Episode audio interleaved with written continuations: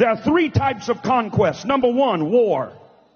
Captives hate and rise up against the aggressors and it takes too much force and money to maintain a situation where you have taken a nation captive by war. Secondly, religious conquest.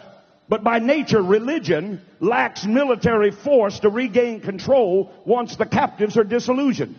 The third form is economic conquest.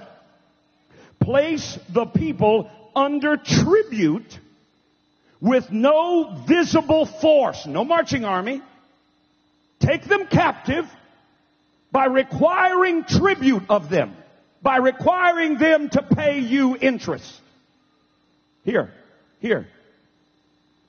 Tribute is collected by legal debts and taxes.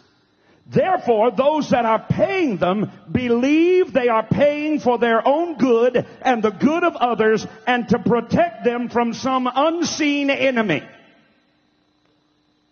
Now watch the captors become the benefactors and the protectors. In other words, you're paying tribute for what you believe to be his protection. Does that sound like organized crime to you? But you never looked at interest that way. Why are you looking at me so funny? You want me to go on?